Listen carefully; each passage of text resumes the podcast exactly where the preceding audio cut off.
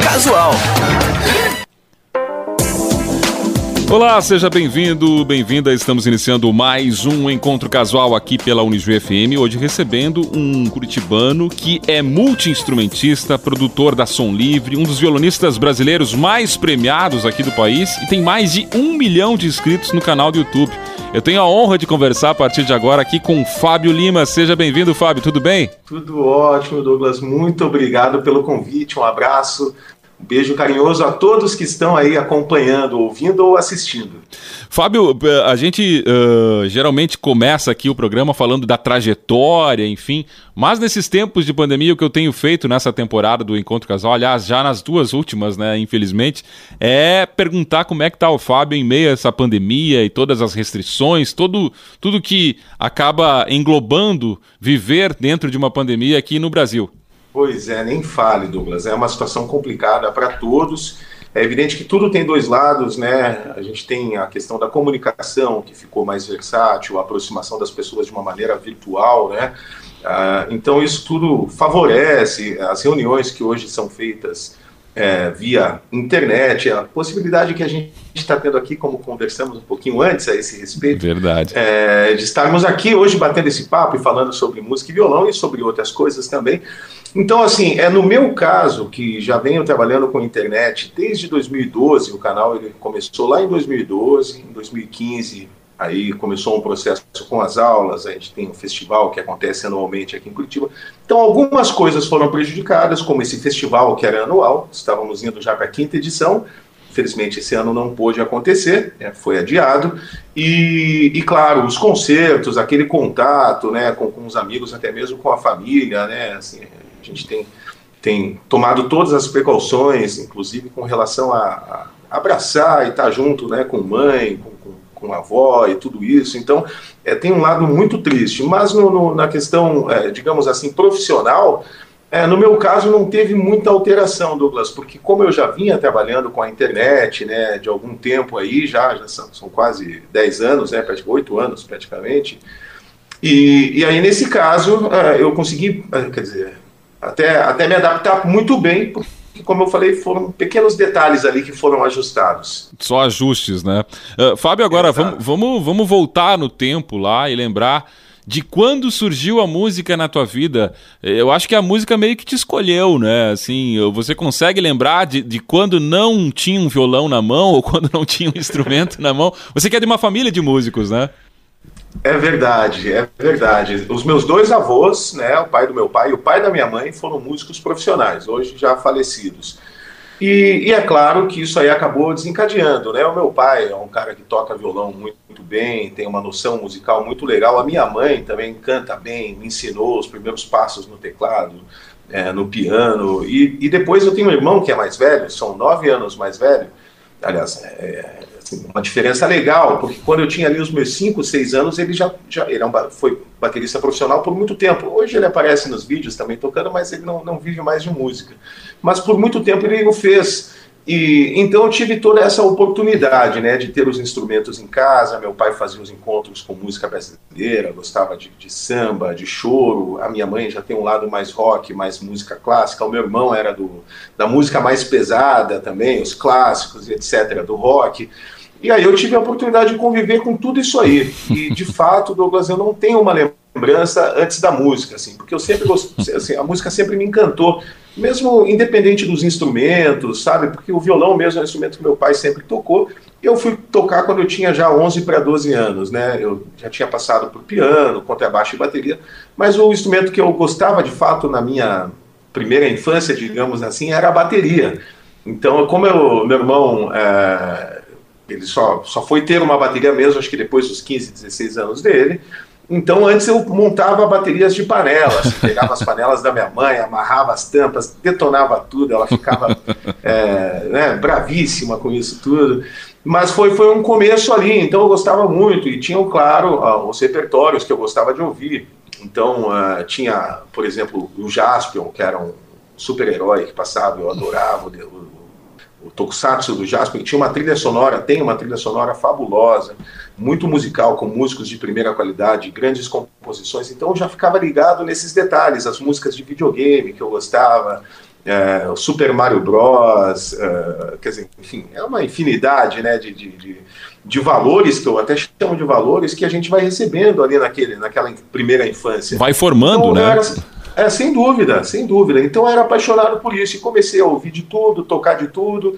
Então realmente, assim, é, a minha história já começa com música desde que eu lembro. Eu tenho algumas fotos, né, é, que eu tô ao lado de instrumentos é, ou de equipamento de som e de, de, de, música, etc. Mas eu não lembro, porque eu tinha ali dois anos, três. Então, quer dizer, a minha lembrança mesmo, a partir dos 4, 5 anos de idade ali, já era sempre ouvindo música, gostando né, de ouvir, eu ficava sempre repetindo aquelas mesmas que eu gostava.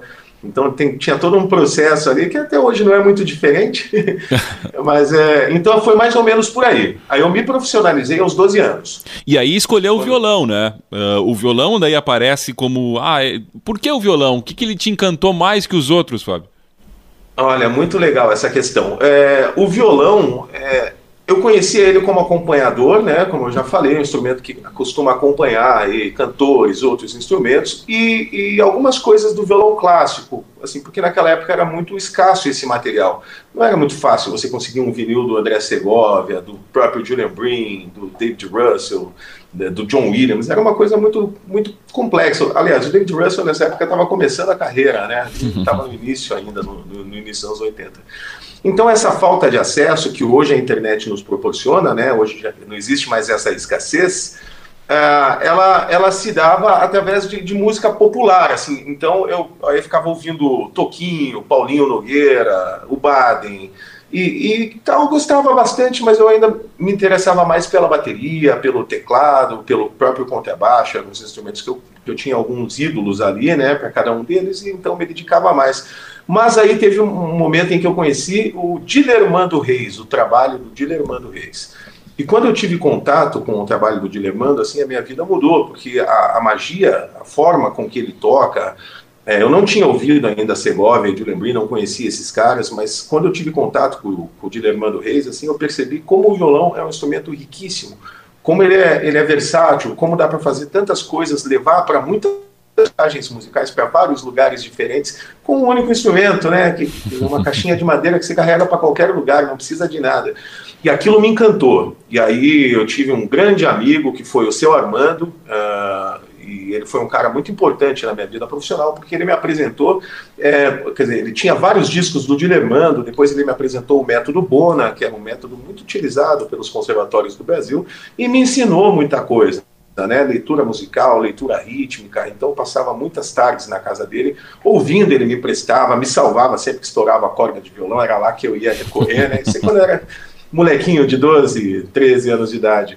Então foi ali que o violão começou a fazer parte, né? Ali que eu me encantei por tudo, por tudo que o violão podia fazer e de fato me dediquei a esse instrumento. Muito embora é, eu, como, como você até anunciou, né, eu sou multi-instrumentista, eu toco alguns instrumentos, então profissionalmente eu sempre continuei tocando diversos instrumentos, né, participei de banda de baile, de boy band, de, de, banda pop, de banda de reggae, acompanhei artistas conhecidos, isso tudo ali enquanto eu ia desenvolvendo é, todo o trabalho ao violão. E aí quando eu chego é, aos 22 anos mais ou menos, eu vou então para São Paulo, 21, 22 anos e conheço o Henrique Pinto, que é um dos maiores nomes né, do, do violão brasileiro na, na, parte didática. E eu ingresso então na universidade, é, e, e, aí tem toda uma história acadêmica que começa a se, se desenvolver a partir disso. E vai para fora do país, a gente vai falar disso também. Mas chegou a hora da gente ouvir a tua música, Fábio. O que, que a gente vai ouvir aqui no Encontro Casal? Tenho certeza aqui que tem muita expectativa, porque ah, quando maravilha. um músico do teu porte participa do programa, a gente já fica assim com o ouvido atento aqui no Encontro Casual para saber o que vem. O que, que vem as duas primeiras do programa?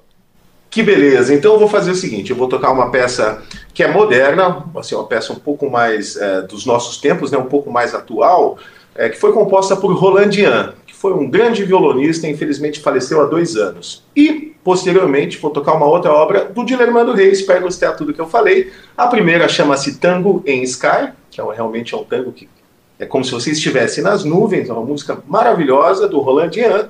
E depois eu vou tocar Se Ela Perguntar, um dos maiores clássicos do nosso mestre do violão brasileiro, Dider Armando Reis. Vamos ouvir então Fábio Lima aqui no Encontro Casual da Unijuí FM, para lá de especial, fazendo aqui ao vivo, nesse online aqui que estamos.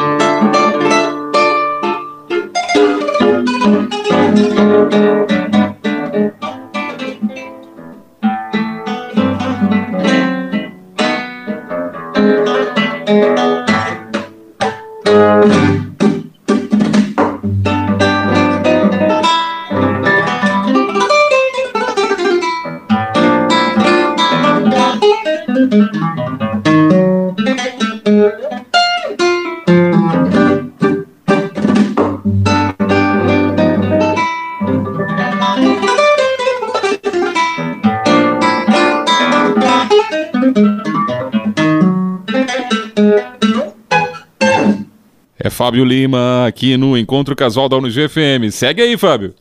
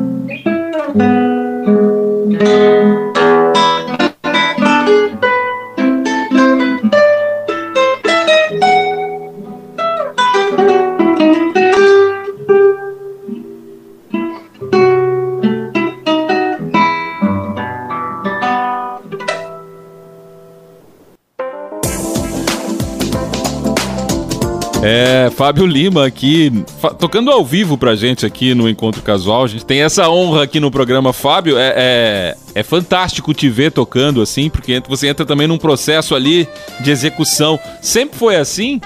Uh, ficar tão introspectivo ali dentro, a música tá dentro e vai saindo, é dessa forma que você executa as canções? É interessante, né, ver assim, esse olhar é, de fora, porque para mim sempre foi. Eu sempre fiz da mesma forma. Eu acho que a música ela é mágica justamente por esses elementos que que depois você pode dar nome, você pode teorizar, né? Isso que a gente faz hoje na academia de música, afinal de contas mas ela nasce de uma prática, né? ela nasce talvez da necessidade de exposição de um sentimento, né? exteriorização de algo que você, de repente, imagina, né? um subconsciente mágico, um sonho.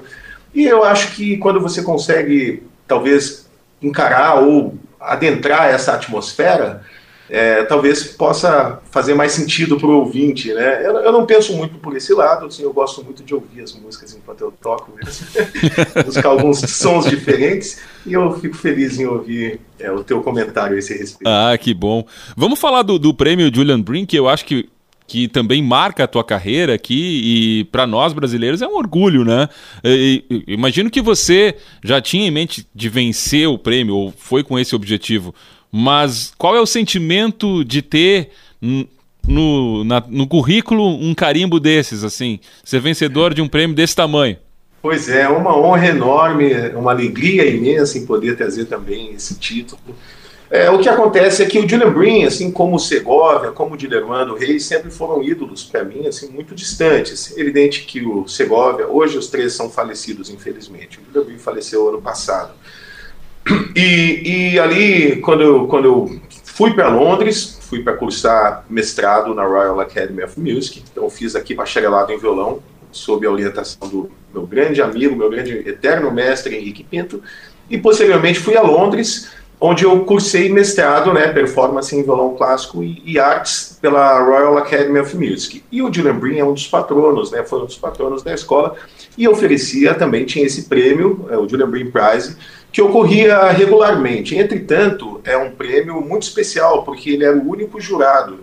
Então é, é muito diferente dos concursos. Hoje a gente tem muitos concursos que homenageiam né, todos esses grandes nomes. Então tem o concurso do Dilermando Reis, na cidade natal dele, Guaratinguetá, tem o concurso do Niccolo Paganini, na Itália, tem o concurso do Francisco Tárrega na Espanha, quer dizer, então, ah, quer dizer, para todos os instrumentos a gente tem um concurso é, em homenagem a um grande nome. E no caso do Dylan Green era uma coisa muito especial porque era como foi os primeiros concursos, como foram os primeiros concursos do André Segovia, onde ele era o, o jurado, né? Então foi dessa mesma forma.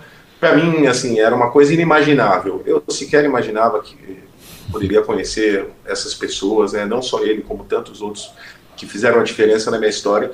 E aí, lógico que quando eu tive a oportunidade, quando eu soube que eu seria um dos finalistas, né, aquilo tomou conta, uma alegria imensa, mas eu já estava muito satisfeito, muito feliz só pelo preparo, né, pela evolução que eu tinha conseguido por me preparar para um evento como aquele e pela oportunidade de tocar para ele.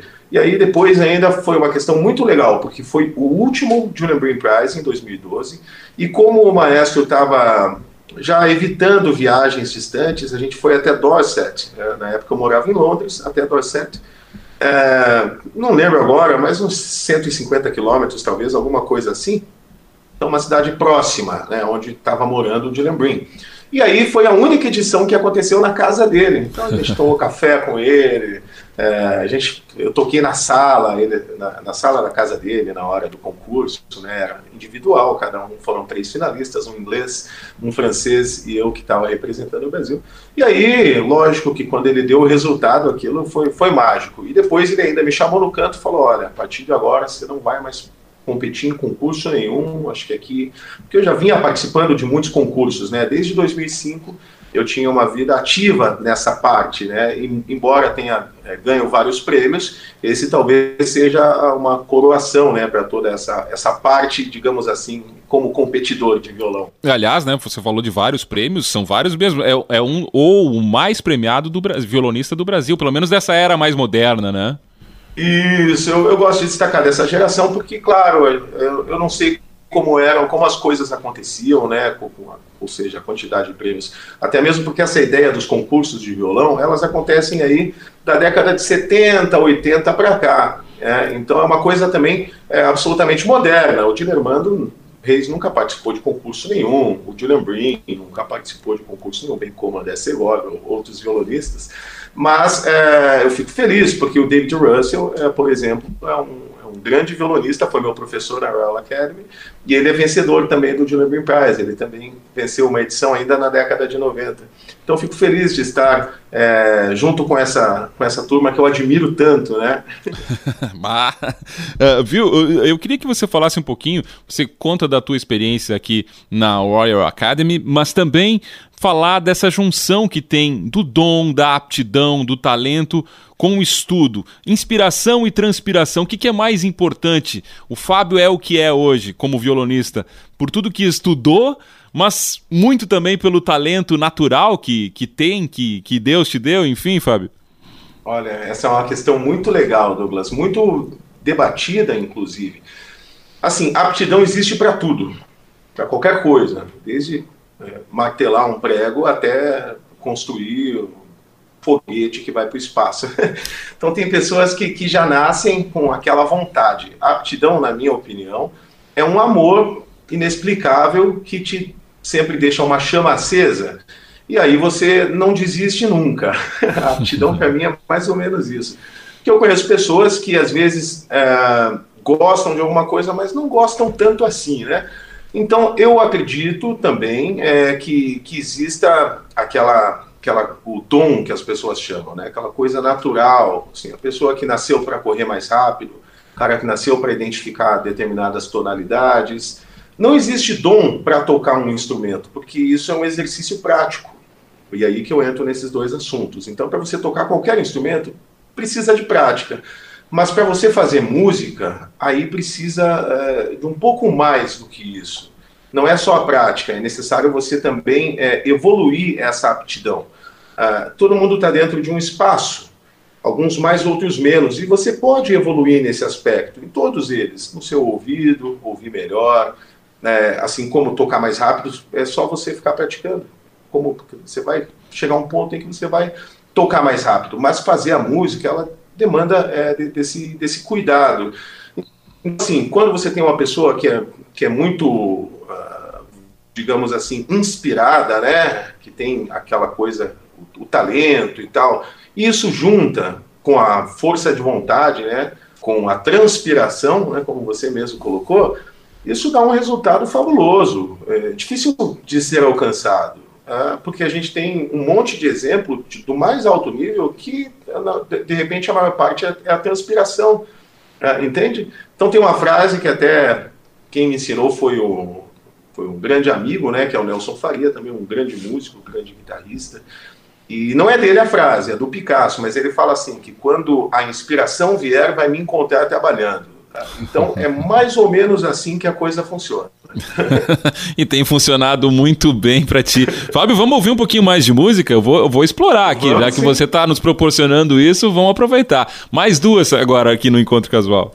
Claro, uma alegria. Vou aproveitar então e vou colocar aqui nessa parte do repertório uma música que é um clássico do canal, uma música clássica, mas é do Koji Kondo, uma música que é feita para videogame e é o tema do primeiro Mario Bros, né, da história do Nintendinho. E depois eu vou tocar uma música que faz parte do meu álbum, o álbum Quintal Florido, uma música muito reproduzida, muita gente toca ela, é bem fácil é, de encontrar pessoas do mundo inteiro tocando no YouTube, chamada A Bailarina. Então, primeiro o tema do Mario Bros, de Koji Kondo, e depois A Bailarina, uma música minha mesmo.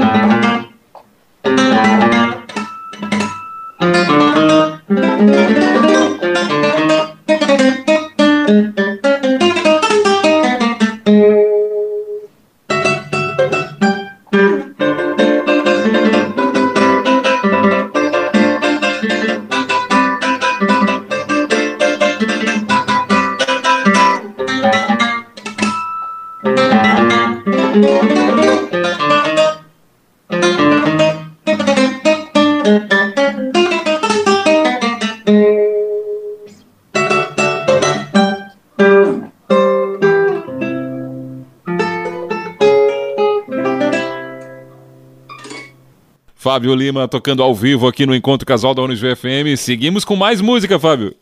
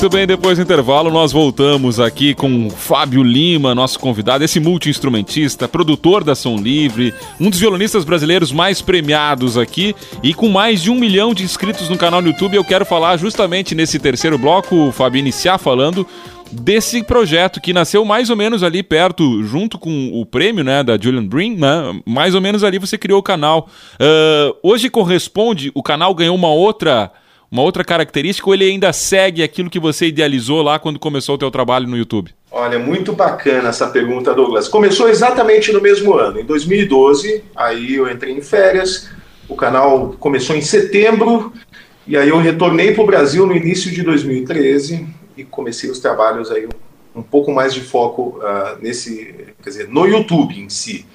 E, e, o princípio dele era muito voltado ao conteúdo jovem, né, digamos assim. Então tinha tema de desenho, tema de jogo, é, de tokusatsu, de, de, anime, etc. Uhum. E séries, filmes. É, mas aí, no mesmo ano de 2013, eu já comecei a expandir isso. Né? Então comecei a convidar alguns amigos para participar, cantando, é, às vezes tocando algum instrumento, então eu já comecei a abranger um pouco mais de gêneros. Né? Trouxe o rock, que é uma coisa que eu gosto bastante, e trouxe também é, muito da música brasileira.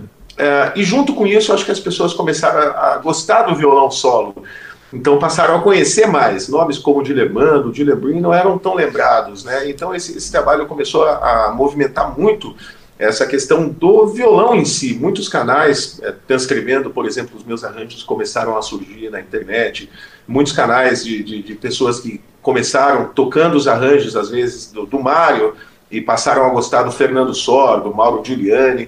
É, então, assim, hoje é uma mescla de tudo isso, com foco voltado para o violão solo. Mas é claro, como, como vocês sabem, né, eu gravo diversos instrumentos. Então você encontra é, vídeos com banda completa, com guitarra, com saxofone, com piano, com teclado, com trombone, enfim, com os mais diversos instrumentos, mas o foco continua sendo e sempre vai ser o violão solo. E quando hoje né, o pensamento já não é mais é, tão restrito, acho que as pessoas aprenderam também a, a, como fazer as buscas na internet e muito mais do que isso. Acho que o Brasil hoje tem uma condição muito melhor do que tinha oito anos atrás, quando a internet aqui ainda era discada, era muito. Hoje é difícil o acesso, né? já, já não é para todos, mas há oito anos atrás era muito mais restrito.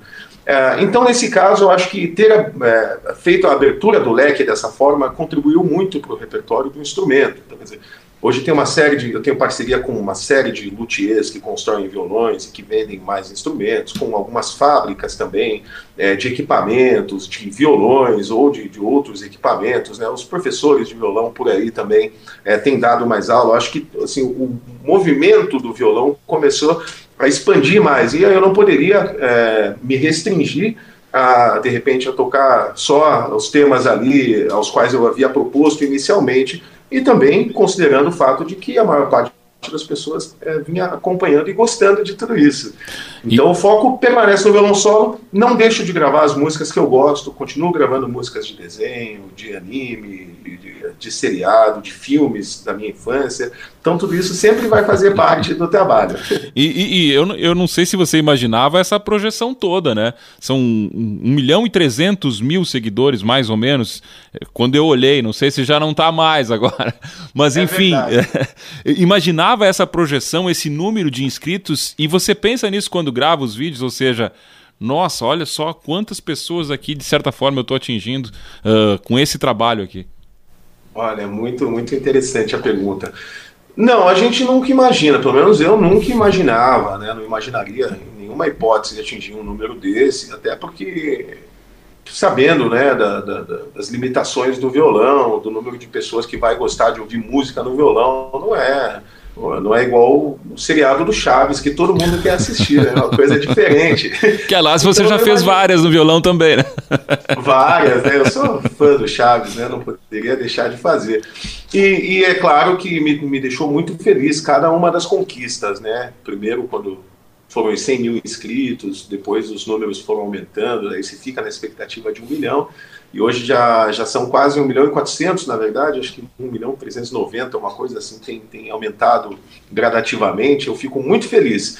É, o fato do peso, né, a responsabilidade que eu tenho, né, ou que qualquer um deva ter quando se trata de um canal que tem uma exposição como essa, ela, ela não vem na hora da gravação, né, na hora de gravar um vídeo específico. Puxa, eu vou fazer isso aqui e tantas pessoas vão assistir eu acho que ela vai também se construindo, vai se moldando à medida do tempo, você vai percebendo que você tem que é, organizar de uma certa forma, direcionar de uma certa forma, né, para que a coisa aconteça com respeito e com, e com cultura, que, que aquilo possa é, realmente se dissipar, né, que as pessoas possam é, tirar proveito, né, tomar parte de tudo isso, como diria o, o Dino Sete Cordas, o grande Dino.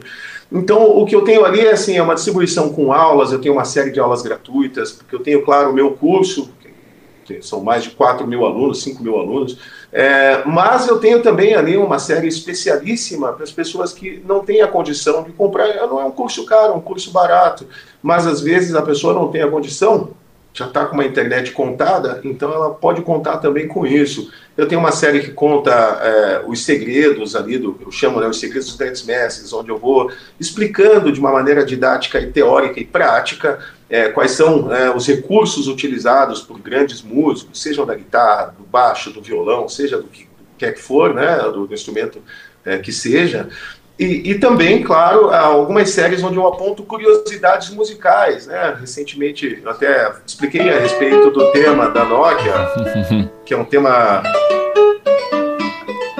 É a música mais tocada do mundo, né? Se for pensar assim, porque são milhões de, de, de vezes por segundo que isso aqui toca, é uma loucura. É, que faz parte da grande valsa do Tárrega, né? É um fragmento da peça dele ela aparece aqui, ó. então tem algumas coisas assim que, que, que, é muito legal, vai agregando conhecimento, cultura, ou relembra as pessoas de um momento especial da vida, de um momento feliz, com pessoas queridas. Então isso me deixa muito feliz e a responsabilidade ela, ela abrange realmente todo eh, esse panorama, é uma coisa bastante ampla. Pois é, tem muito dessa nostalgia, né? Tava eu aqui, o nosso técnico de som, ouvindo você tocar o tema do Mario aqui, já fica, ah, oh, lembra quando você jogava e tal, enfim. Uh, dá tempo, Fábio, ainda de ser produtor da Som Livre e, e tudo que envolve ser produtor da Som Livre? Eu, aula, eu ainda dou aula via Skype, eu ainda tenho alguns alunos aí via Skype tem o meu curso, tem um outro curso com um grande amigo, que é de uma outra área, é, mas a gente está junto nessa de música e também são dois cursos com dois amigos aí que a gente está ainda produzindo, né? Um é o Maestros do Capitalismo, com grandes professores, com meu querido amigo Nando Moura, e uma outra é com o Nelson Faria, o curso do Café lá em Casa dele, E, e, junto com isso também estou gravando um disco agora com o Ulisses Rocha, inclusive eu vou tocar uma peça dele, que é um grande amigo. É, quer dizer, é 24 horas por dia, Douglas. Você então, dorme? A pergunta que eu, quero fazer é: você dorme? Não, mas eu, eu me divirto bastante, eu tenho bastante tempo para me divertir, para fazer as coisas que eu gosto, para ter o meu ócio criativo.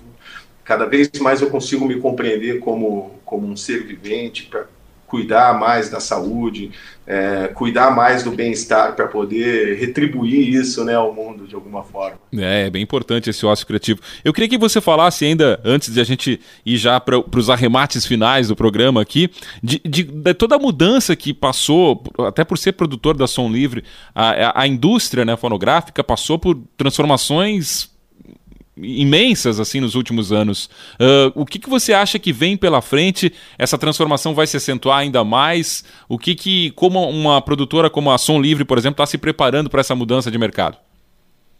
Legal. Eu trabalho com o Grupo Som Livre já tem alguns anos, né? Então, mas eu peguei essa fase de agora, né? Dos, últimos quatro anos para cá, quatro, é, quatro anos, cinco talvez, é, onde a indústria fonográfica já tinha, quer dizer, já não funcionava mais da forma como ela vinha dominando, né? Mas eles são muito espertos e conhecem muito do mercado, então isso rapidamente já se resolveu. Você tem nos streamers, né? Hoje, assim, é, Deezer, Spotify, tem uma série deles e todos eles são administrados pelas grandes gravadoras, Som Livre, EMI, é, Odeon, enfim, tem uma série delas, né?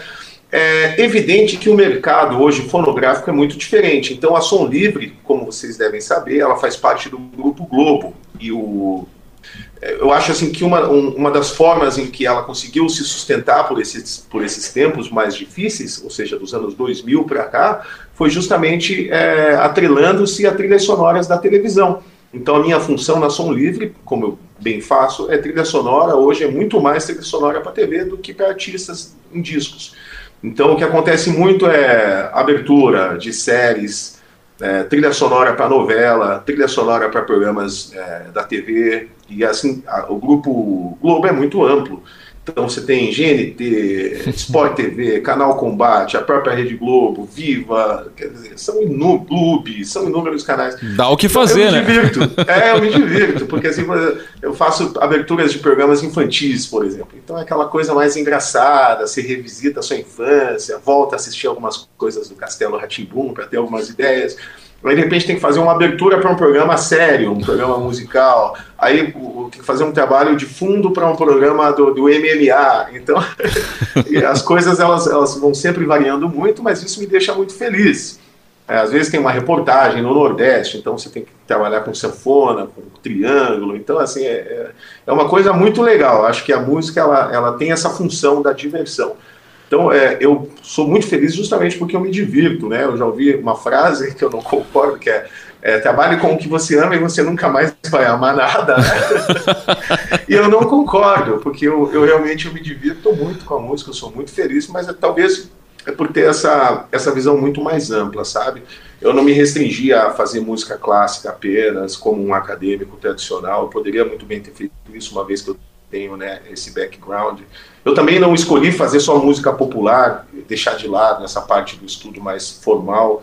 É, não escolhi tocar só um tipo de repertório, nem só um instrumento. Acho que tudo isso acaba agregando e favorecendo. Né? Acho que se não tiver aquela chama acesa, aquela alegria que faz irmos cada vez mais adiante, não vale a pena. Aí é melhor ver alguma outra coisa que te traga de novo aquela emoção. É, e não tem rotina, né? Isso eu acho que talvez seja grande, o grande trunfo do teu trabalho aí.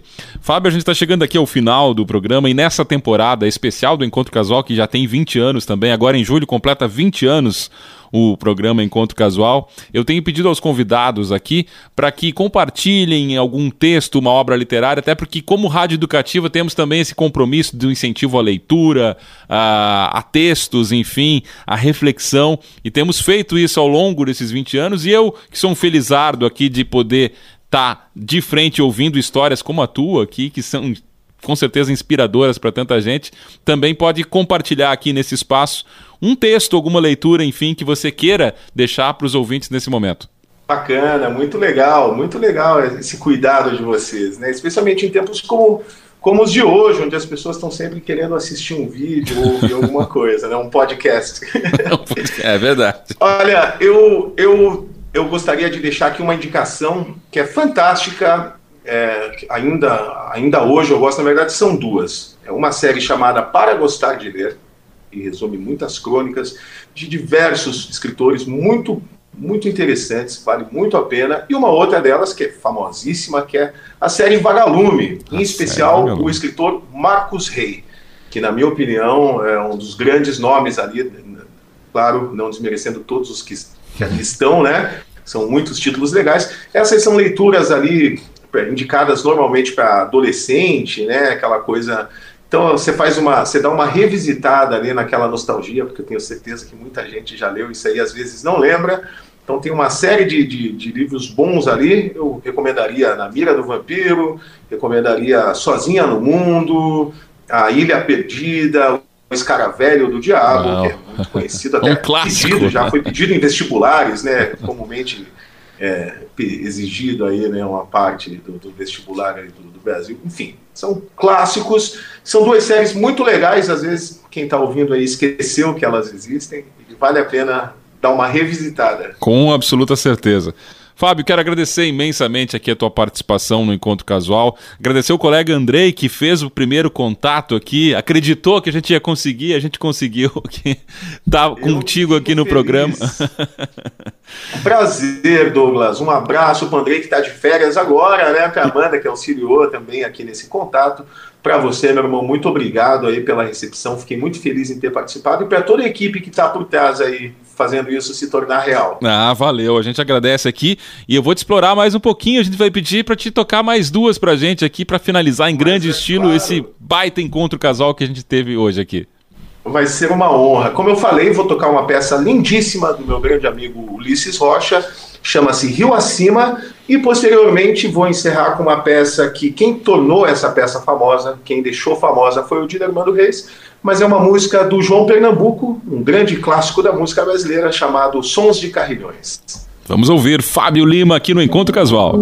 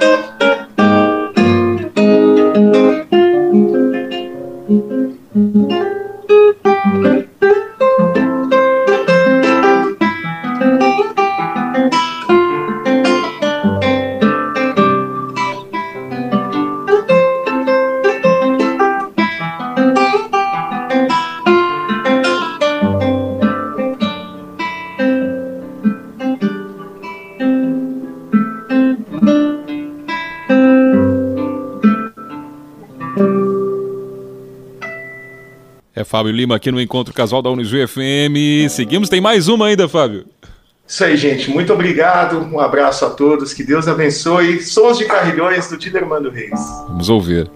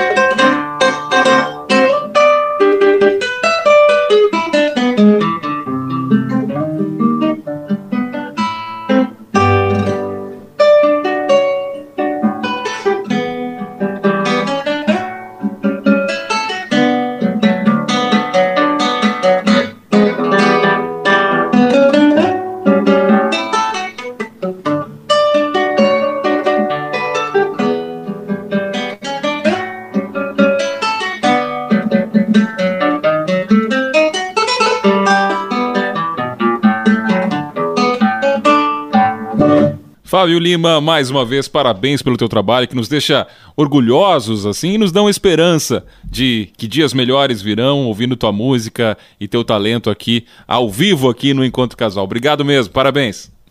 Eu que agradeço pela oportunidade, muitíssimo obrigado. Se cuidem aí nesses momentos difíceis.